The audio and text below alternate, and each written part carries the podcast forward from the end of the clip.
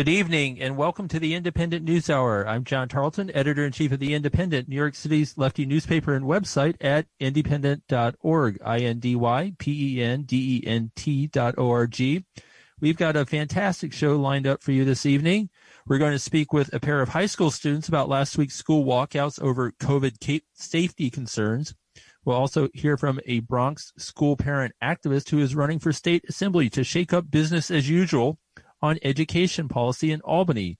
And we'll speak with Sunset Park Socialist Assembly member Marcela Mitaynes about her first year in office after defeating a 26 year incumbent and her priorities for the year ahead. But first, we're going to get an update from Brooklyn Housing Court. Eviction proceedings resumed today after Governor Kathy Hochul lifted a nearly two year long statewide eviction moratorium. More than 200 thousand households in New York State are at risk of being evicted. Tenant activists were on hand to offer a hand to embattled tenants, and the Indy's Amba Guerguerian was also there. Amba, welcome to the show. Hi, John. Thanks. Great to be here. Um, you bet. So, can you set the scene for us as far as what was uh, going on at Brooklyn Housing Court today? Yeah, absolutely. So, there's been a lot of action in the streets. Um, uh, put on by different tenant groups and and different housing activists over the past couple weeks leading up to the expiration of the eviction moratorium. There wasn't a huge action there at the housing court today, but what there was was tenants who are facing eviction, um, official eviction, um, you know, now for for most of them it's the first time since the pandemic are having to head into housing court and and have their eviction cases heard. So there were people lining up outside going in and there were um, people with brooklyn eviction defense um, and anti sort of eviction eviction aid organization um, that we're tabling there and we're providing resources to the people that were going into housing court um, since it reopened. So they were telling them uh, how to basically defend themselves against an eviction. Um, there were also some organizers doing a press conference from Crown Heights Tenants Union, which is another big organization, uh, well well resourced, I should say, organization in the city who knows a lot about tenants' rights and what's up with that. Great, and uh, you have some uh, some uh, audio from out there today. I understand you were able to uh, uh, talk to at least one tenant and hear a little bit more from them. Yeah, and let's go to that audio in a second because it's actually a tenant speaking about the the value of organizing. But I'll tell you first a bit about um, what I heard from some of the tenants who are walking in, who you know are getting these eviction notices. Um, we have I heard from at least three elderly people who were illegally locked out of their apartments by their landlords. Now that is not a legal part of an eviction. A landlord cannot change the lock on your apartment, and that is not how you should be evicted. You should receive a court issued official notice that is delivered by court workers or marshals. And then you have two weeks to leave the apartment.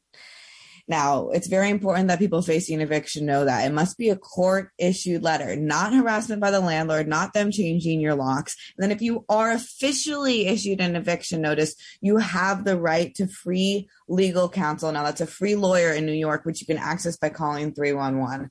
So I saw people who were locked out of legally locked out, um, someone who has major violations in the public areas of the apartment since 2017 that the landlord hasn't um, done anything to fix, which means they might not have to pay rent since then. Someone whose landlord ripped out their toilet and their sink.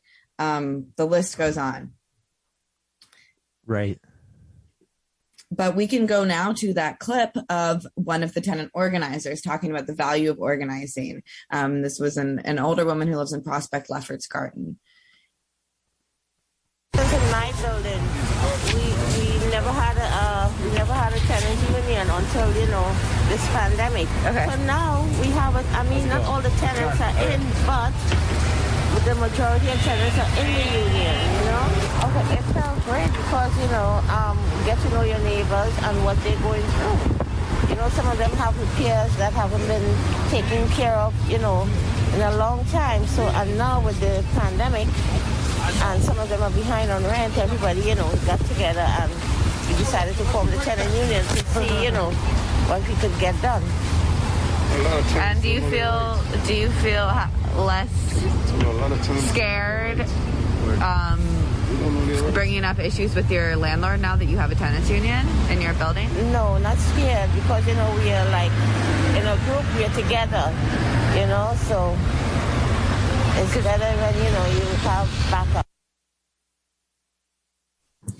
Right. So that was a woman who was never organized as a tenant jobs and we can't afford to pay rent. Sorry, you know, not everyone has back savings. They all organized together and they became a part of Crown Heights Tenants Union um, and started a tenant association in their building. And she was just talking about how much more empowered she feels and the import of being a part of a tenants association. So, you know, she no doubt there's power in unity and you need collective action for collective problems.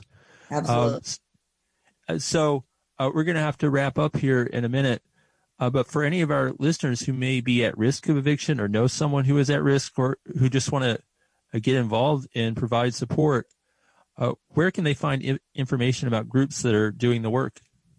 Right. So there's a few groups. Um, uh, the the first group I mentioned is Brooklyn Eviction Defense, and they uh, do some tenant organizing because they see that as a sort of um, anticipatory version of of uh, uh defending an eviction. But they really help if you are facing eviction. So the best number to call if you are facing eviction is Brooklyn Eviction Defense, and that number is nine one seven nine eight two two two six five. That's 917 982 2265. You can also go online to brooklynevictiondefense.org. Now, if you're more interested in organizing, you should contact Crown Heights Tenant Union. They can help you get organized started in your building. And that website is crownheightstenantunion.org crownheightstenantunion.org. Pretty easy. Now, Met Council on Housing, the Metropolitan Council on Housing, is an older conglomerate that's been protecting tenants in the city for a while. They also have a hotline and provide some of the same services of the two organizations I just mentioned. Um, and that hotline is 212 979 0611. Again, it's 212 979 0611. Especially if you're outside of Brooklyn, I would go for that number rather than the first one. And that website is metcouncilonhousing.org. Again, Met. And I know that's a lot of information, folks, but that's Brooklyn Eviction Defense, Crown Heights Tenant Union, and the Metropolitan Council on Housing. Okay. Well, Amba Guerguerian of the Indypendent, thank you so much for this report today. Thank you.